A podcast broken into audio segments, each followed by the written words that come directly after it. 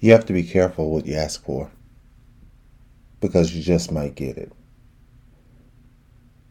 It's something we look at other people's lives and we look at the acclaim, we look at the acknowledgement that they receive, the accolades they receive, the awards, the love that they receive.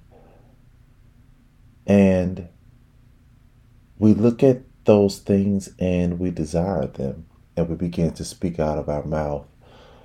I wish I could do that, or I wish I had that. We think about all of those great things that that person's gift or gifts provide, whether it's money, all of that other stuff. But we don't think about the price. We don't think about the sacrifice. We don't think about those moments when that person second guesses themselves. They don't think they're good enough, that they're so critical about themselves. We don't think about that. We just see the glory. We don't understand the story behind that. We really need to be careful about the things that we ask for as relates to somebody else's life. Because what I realize is that I've always known that we, we all have our own life. We all have our own journey, our own story. And that journey and that story, there's importance there.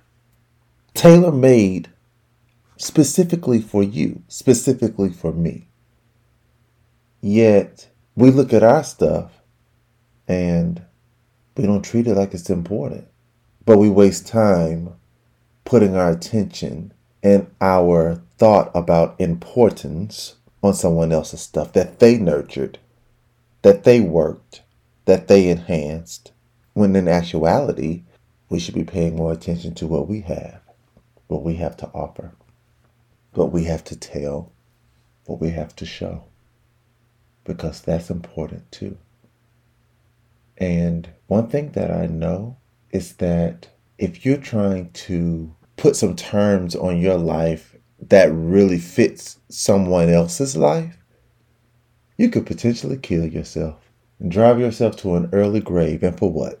When there's something that you have, when there is a story that you can tell, when there is an image that only you can present, and there is authenticity there because it's yours, it's your brand. You just have to accept that and be brave about showing that, hmm. manifesting it. So I choose,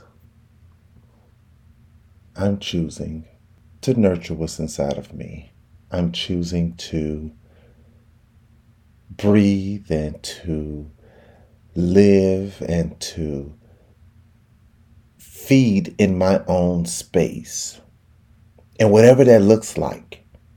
And to be content, not to be content, but to be happy with that. And to just to do my 100% best and be my 100% best to gain that level of authenticity that I think is so important to achieve a level of empowerment in expression. And with that, there will be impression. And that will be because of me. And because I made the conscious choice to stand in my truth and to tell my truth. And not just my the the truth. Hmm. It's all in a decision. I'm going to focus on mine and getting mine. How about that?